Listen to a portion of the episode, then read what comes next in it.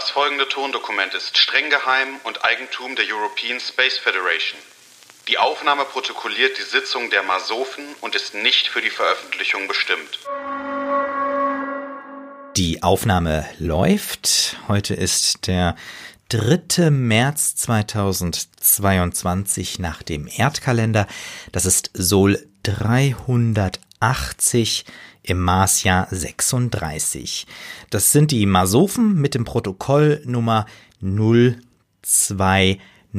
Und anwesend sind einmal Herr Dr. Dr. Martin Borhammer und Frau Professor Dr. Julia Schellenburg. Ja, hallo.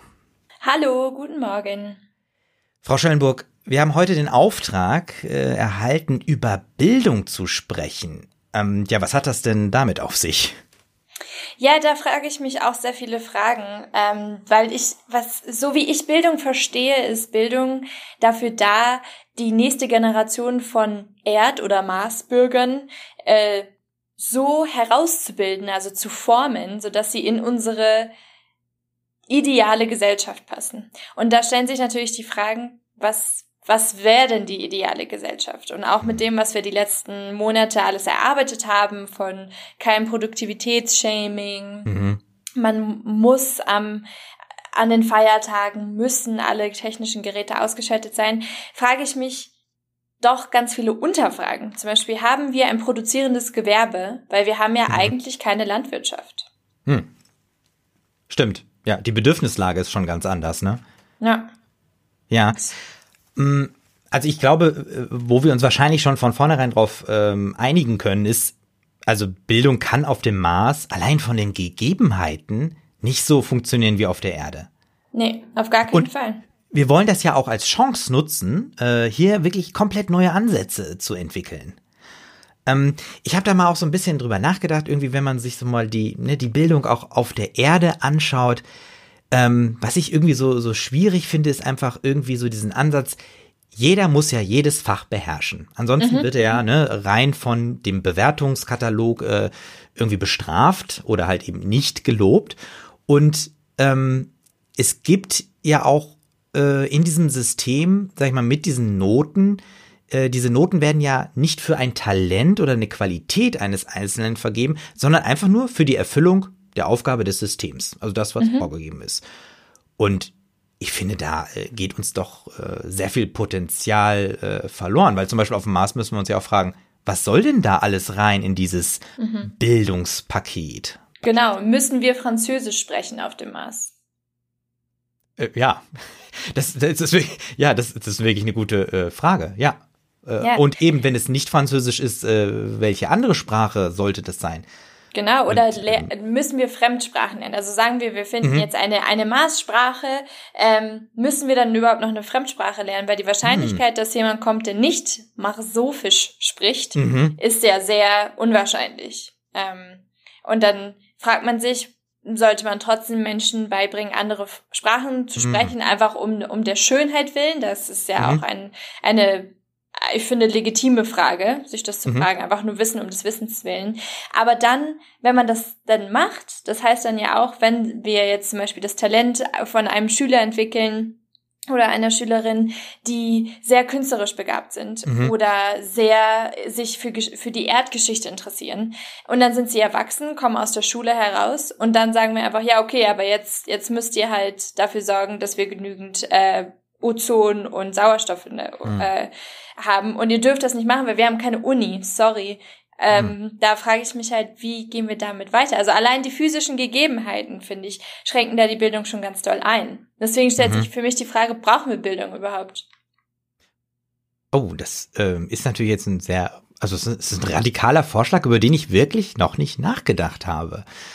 Ähm, ja, also äh, gerade ähm, der Punkt mit den äh, bildenden Künsten, äh, der macht mich natürlich schon irgendwie so, der lässt mich zweifeln ähm, weil sie haben vollkommen recht. Auf dem Mars haben wir einfach andere Herausforderungen, die auch bewältigt werden müssen. Also es gibt technische Anlagen, die äh, in Betrieb gehalten werden müssen. Also ne, Ozon, Sauerstoff, äh, mhm. Wasseraufbereitung äh, und Aber die ganzen Sicherheitssysteme. Ja mhm, mhm. Entschuldigung. Ja, genau, Sie, Sie sagten, das wären wichtige. Äh also das wären ja alles Aufgabenbereiche, die man sozusagen on the job lernen kann. Also ah, ja. äh, gerade an, den, an dem Feiertag, wo man dann jemanden besuchen geht, ähm, was wir besprochen hatten, der, der Tag der Dankbarkeit, mhm. ähm, dann geht man zu diesem Berufsmenschen, der diesen Beruf hat und schaut sich an, was er macht. Und wenn man sagt, oh, das möchte ich gerne machen, dann kommt man dann ab dann einfach jeden Tag mhm. dahin. Also dezentrale ah, ja, Bildung ja. im Prinzip.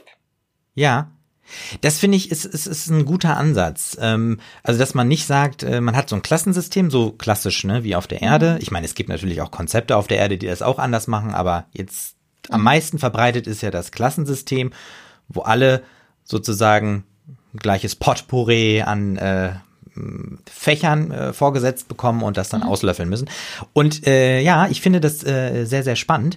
Und man, und man könnte sich ja fragen, hm, um jetzt diese eine äh, Aufgabe zu erfüllen, muss man da einen unglaublich umfassenden schulischen oder universitären Bildungsgang hinter sich bringen?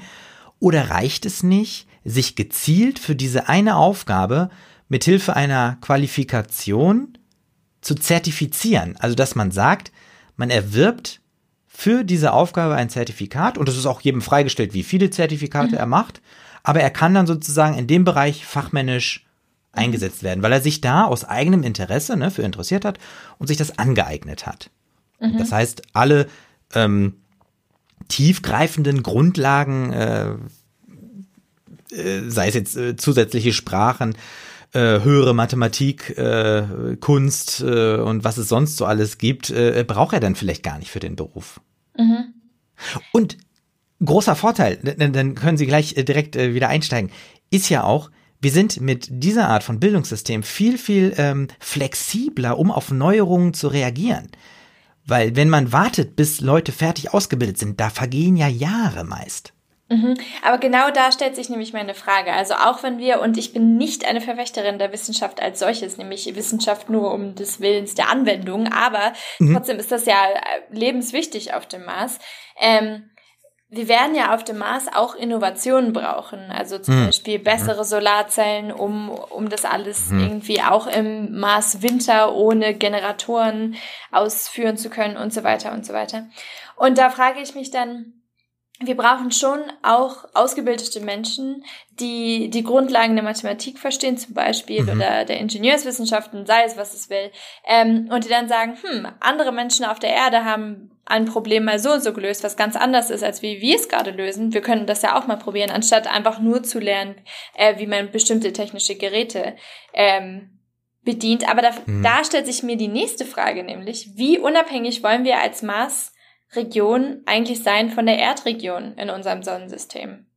Weil wenn mhm. wir sagen, gut, junge Menschen, wenn die 18 sind, gehen auf die Erde zurück für sozusagen ein, ein Auslandsjahr ja. ähm, oder drei, um da dort zur Uni zu gehen, dann haben wir eigentlich gar kein Problem. Ja, die Reise muss sich ja lohnen, ne? Also genau. deswegen sind es wahrscheinlich mehrere Jahre. Mhm. genau, und dann das fra aber wollen wir das? Wollen wir das als ja. Marsgesellschaft? Wollen wir so abhängig sein von der Welt, von der Erde, in unserer ja, Ausbildung, aber auch einfach Generationen Weiterbelebung. Ja. Also ich, äh, ich sehe hier zwei äh, äh, wichtige Punkte, die Sie ansprechen. Das erste ist, ähm, wo kriegen wir den äh, Innovationsdurst her? Also wie mhm. schaffen wir es, ähm, ein System auf dem Mars zu etablieren, äh, bei dem ein Anreiz besteht, irgendwie weiterzukommen, voranzukommen, sich äh, Ideen auszudenken, sich mit Problemen zu befassen und nach Lösungen zu greifen. Und das zweite ist, wie schaffen wir den Mars so attraktiv zu gestalten, dass es nicht zu so einer Bildungsabwanderung kommt mhm. oder die Leute einfach nichts im, auf dem Mars hält. Mhm. Ja, da, hm, hm. Ich, ich, das Einzige, was ich mir vorstellen kann, ist, dass wir sozusagen Menschen in der in der Sekundarstufe so ausbilden, dass sie gar nicht so kritisch nachdenken. Dass sie sich gar nicht ah, denken, ja. ah, der Mars könnte ja vielleicht auch gar nicht so gut sein, sondern ja. dass wir sie ausbilden als, ah, der Mars, perfekter Ort, um zu leben. Wir mhm. retten im Prinzip die Menschheit, weil die Erde bald verglüht. Ähm, und dass auch wenn sie dann zurückgehen zur Erde für die drei Jahre, dass sie sich eigentlich, dass sie alles auf der Erde im Prinzip so interpretieren, als mh, hm, auf Mars ist es eigentlich besser. Also mhm, mh. wofür ich eigentlich plädiere, ist so ein Mars-Nationalismus. Aber ganz ah, strikt. Ja, ganz strikte okay. Propaganda. Ja, ich verstehe. Und ähm, man kann natürlich, wenn man äh, sich das gut aneignet, ne, unsere sozusagen äh, äh, Maßidentität, äh, mhm. dann qualifiziert man sich auch zu neuen Wissens- und Bildungsbereichen. Das heißt, man kann, mhm. je höher man in dieser, äh, sag ich mal, Maßbildungselite aufsteigt, je mehr Wissensbereiche darf man, werden freigeschaltet, mit denen man sich dann auseinandersetzen darf. Mhm. Also genau. weil man ja schon gefestigt ist, ne, in seiner ähm, ja, Haltung zum Mars. Ja, ich finde, das ist ein sehr interessanter Ansatz, ja. Mhm, mhm. Ja, und dann für die Menschen, die halt, wo wir uns vielleicht nicht so sicher sein können, ob sie wiederkommen würden, ähm, können wir, und das ist ja gar keine Bestrafung, ich würde sogar sagen, äh, die, die die, Pädago die moderne Pädagogik würde sogar sagen, das ist das, wo wir eigentlich hinwollen, nämlich weg von der Formalbildung, äh, wäre dann, dass Menschen die jetzt nicht unbedingt, äh, die wir nicht zur Erde zurückschicken wollen an Unis und so weiter, denen geben wir eine Lebensbildung. Ähm, insofern, dass wir Resilienz fördern in den Menschen ähm, und das, worüber wir auch gerade äh, in der Feier Feiertagsfolge und den Arbeitszeiten gesprochen hatten. Ähm, dass es vielmehr darum geht, dass Menschen ihr Leben so genießen, wie sie es leben wollen ähm, und ihre Hobbys weiter fördern. Und mhm. dass wir da einen ganz großen, ganz großen Wert drauf legen, dass Menschen, die wir eigentlich nicht so gerne in die Akademie schicken wollen, dass die das, das beigebracht bekommen. Also so eine äh, gewisse Art von Ruhigstellung, also äh, Befriedung der ähm, einfachen unteren Bildungsebene. Ja, ich, ich weiß gar nicht, ob ich das als einfache untere Bildungsebene beschreiben würde, sondern eher als Menschen, die ja eigentlich kritisch angelegt sind und sich eigentlich die ganze Zeit, wir sehen, sie hinterfragen, ah, der Mars kann ja eigentlich gar nicht so gut sein und so weiter. Und genau, Ruhigstellung, finde ich, trifft es da schon eher. Ähm, ja. Und wir nutzen deren sozusagen natürliches Innovationspotenzial direkt auf dem Mars ja, ich finde ich finde das total gut, weil schauen Sie sich doch mal an, was auf der Erde die kritischen Menschen am Leiden sind. Also diese mhm. ganzen Auseinandersetzungen mit den Problemen, Klimawandel, äh, politische Auseinandersetzungen, da gibt es Unruhe überall, Ungerechtigkeiten. Also das tut keiner Seele gut. Und außerdem, wir würden damit wirklich, also ich finde, das ist ein großartiger mhm. Punkt, äh, wir würden damit ganz viel auch seelischen Frieden ermöglichen mhm. auf dem Mars. Ja, Genau, das und Innovation, Innovation, und Gemeinschaft, ja. Menschen, mhm. die sich gerne über, meinetwegen Philosophie, also Bücher können wir immer exportieren auf den Mars und so weiter, ähm, und die dann innovativ auf dem Mars versuchen, dieses Problem, worüber wir am Anfang gesprochen haben, nämlich wie können Künstler arbeiten auf dem Mars, das lösen mhm. sie dann, ähm, mhm. weil das sehr kritisch denkende und gut angelegte Menschen sind. Okay, ja, das heißt, wir schaffen im Prinzip eine Kanalisation von kritischen Geistern. Mhm. Und die lenken wir auf diese Kunst-Kulturschiene, dass sie nicht, sag ich mal, in dieser in diesen Verzweiflungskanal der genau. äh, menschlichen Abgründe und des menschlichen Zusammenlebens sozusagen äh, hineintrudeln. Ja, ich finde, das ist ähm, mhm. sehr, sehr gut. Ja, ja. Ich schreibe mal gerade ne, hier nebenbei ein bisschen mit. Mhm, ähm, mhm.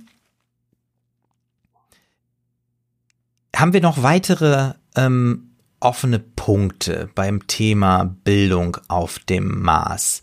Also ist das etwas, das frage ich mich vielleicht noch, mhm. ist das etwas, was wir so anlegen wie, ja, man kommt, weiß ich nicht, mit sechs Jahren in die Schule? Oder ist das eher sozusagen etwas, was gar nicht so einen richtigen Anfang und ein Ende hat, sondern Bildung ist sozusagen eher was Allgegenwärtiges. Ähm, mhm. ne, weiß ich nicht, ne, dass sozusagen ein Kind kann ja zum Beispiel auch schon mit drei oder vier Jahren mit auf die Arbeit kommen und da sozusagen schon erste Erfahrungen machen und da beginnt ja auch wieder Bildung. Also mhm. vielleicht ist dann so eine strikte, ja, systematische Einteilung in Klassen gar nicht das Richtige für unseren Maß. Gerade am Anfang kann ich mir auch vorstellen, dass wir einfach zu wenige Kinder haben auf dem Mars. Ähm, ja, stimmt, ja. Also pragmatisch gedacht, ja. gibt es auch einfach nicht genügend Menschen oder Kinder, um Klassen zu füllen. Und was ich mich auch frage ist, wollen wir noch die klassische Lehrer-Schüler-Beziehung aufrechterhalten oder ist es eher die Gemeinschaft erzieht und bildet die Kinder und dann hm. brauchen wir auch gar nicht die, ich sag jetzt mal, physische Institution Schule, also das Gebäude bräuchten mhm. wir dann ja gar nicht, sondern an dem einen Tag geht das Kind ähm, zum, zum Sauerstofflieferanten und an dem mhm. anderen Tag zum Mars-Farmer oder wie auch immer die dann heißen. Ähm, und das Kind kann das im Prinzip auch selber entscheiden, je nachdem, wie wir ja gesagt hatten, mit den mhm. Zertifikaten, mhm. wo liegt ein Fokus, wo liegt kein Fokus. Und ähm, die Kinder werden in ihrer Entwicklung sozusagen von all den Erwachsenen zusammen bewertet, sodass da auch nicht irgendwelche Diskriminierungs äh, mhm. bei, also Belastungen entstehen für das Kind. Mhm, ja, ich finde es, äh, ich finde das ziemlich gut. Ähm, ich gehe da voll mit. Ich würde auch sagen, dass wir vielleicht sogar so weit gehen, dass wir gar nicht so konkret in, in sag ich mal, Lehrer-Schüler unterteilen. Mhm. Weil eigentlich jeder kann natürlich in bestimmten Situationen auch selber zum Schüler werden. Also ich angenommen, ich würde immer nur in der Sauerstoffproduktion äh, arbeiten und gehe dann aber irgendwann mal äh, zum Beispiel in die Gärtnerei, ähm, mhm. dann kann ich ja auch in dem Moment zum Schüler werden mhm. und äh, jemand anderes äh, ist dann sozusagen in dem Moment mein Lehrer. Und so mhm stützt sich das System gegenseitig. Genau, also ich würde auf diesen Punkt noch aufbauen und sagen, dass also sozusagen Bildung als als Formungsinstrument der nächsten Generation, dass, mhm. dass wir das schon in, in der Generation, die wir bilden, sozusagen mhm. ausnutzen, mhm. indem wir die Kinder nutzen als als Verbindungsglied der Gesellschaft, mm. die alle ja sehr spezifische Berufe haben und vielleicht auch ähm, nicht so viel miteinander zu tun haben und damit überhaupt all das, was wir in den letzten Sitzungen besprochen hatten mit den äh, Feiertagen der Gesellschaft und äh, der Gemeinschaft, Gemeinschaftsorientierung, die Kinder machen das, weil die dann sagen, hey Mama, Papa, komm, wir gehen heute mal an dem Feiertag zu dem äh, Sauerstofflieferanten, weil der ist immer so nett und wir haben über das und das gesprochen. Ich glaube, ihr findet das auch ganz cool oder so. Ähm, und im Prinzip Kinder, ich, ich, ich finde die Idee mit Lehrer, Schüler, dass wir das einfach zur Seite lassen. Die Kinder haben schon mhm. ihren Beruf in der, in der Gemeinschaft, indem sie die Gemeinschaft mhm. sozusagen stärken, dadurch, dass sie verschiedene Menschen besuchen und so weiter. Ja, finde ich ganz gut. Ich würde vielleicht so eine einzige kleine Einschränkung sozusagen noch mit reinbringen. Ähm, wir haben ja eingangs schon mal von diesem, äh, da hatte ich ja schon mal dieses Zitat, äh, äh, äh das Zertifikatprinzip äh, vorgestellt. Und ähm, ich würde sagen, es gibt natürlich einige Bereiche, die vielleicht so sicherheitsrelevant sind äh, oder die einfach besondere Bildung brauchen, dass da nur zertifizierte Leute wiederum andere Leute zertifizieren können. Mm. Also, ne, dass man nicht sozusagen sich an Maschine XY einfach so stellt als äh, äh, nicht ausgebildete Kraft und dann äh, irgendwie ausprobiert. Ähm, das mhm. wäre natürlich ein bisschen zu gefährlich und wir müssen ja auch auf, an die Sicherheit unserer äh, Marsmenschen, Marsbewohner mhm. denken. Ja, ja, ja. Mhm. Und, und da gibt's dann ja auch verschiedene, ich würde sagen, ich würde schon einen Fokus darauf legen, dass niemand immer nur von einer Person bewertet wird, sondern dass dann das mhm. Zertifikat auch von mehreren Zertifikathaltern ähm, vergeben wird. Also nicht nur ein äh, Sauerstoffmaschinenbetreiber ja, ja. kann das geben, sondern es müssen ja mindestens drei sein. Das, das finde ich, das finde ich sehr, sehr gut. Äh, das ist ein tolles Prinzip, ähm, dass man sagt, okay, aus, also drei Zertifizierte können sozusagen wieder einen neuen Zertifizierten mhm. ähm, zertifizieren. Zertifizieren, genau. Ja, sehr ja, viele Zertifikate. Sehr, mhm. genau. Also wir sind eine äh, zertifizierte äh, Nation sozusagen auf dem Mars. Ja, also äh, äh, Professor Schöllenburg, ich finde, wir haben schon wieder so viel zusammengetragen, mhm. ähm, dass ich jetzt einfach noch mal ähm, zusammenfassen würde, so unsere Ergebnisse, die wir jetzt hier erarbeitet haben.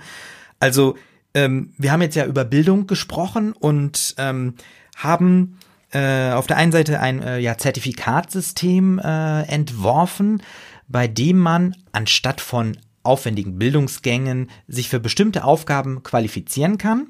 Mhm. Und äh, immer drei Zertifikatsinhaber können auch eine neue Person in dieser Qualifikation, in der Aufgabe mhm. neu zertifizieren. Mhm. So ein Grundprinzip. Und ansonsten ist unser Bildungssystem sehr, sehr offen gestaltet. Ähm, wir äh, sehen ähm, die Bildung, sag ich mal, als Aufgabe der gesamten Gesellschaft wahr. Wir unterteilen nicht streng in Lehrer und Schüler, sondern es kann jeder jede Rolle im Prinzip immer annehmen. Und vor allen Dingen auch unsere Kinder können sich frei äh, auf dem Mars bewegen und ihren Neigungen nachgehen und sich dann dort sozusagen anlernen.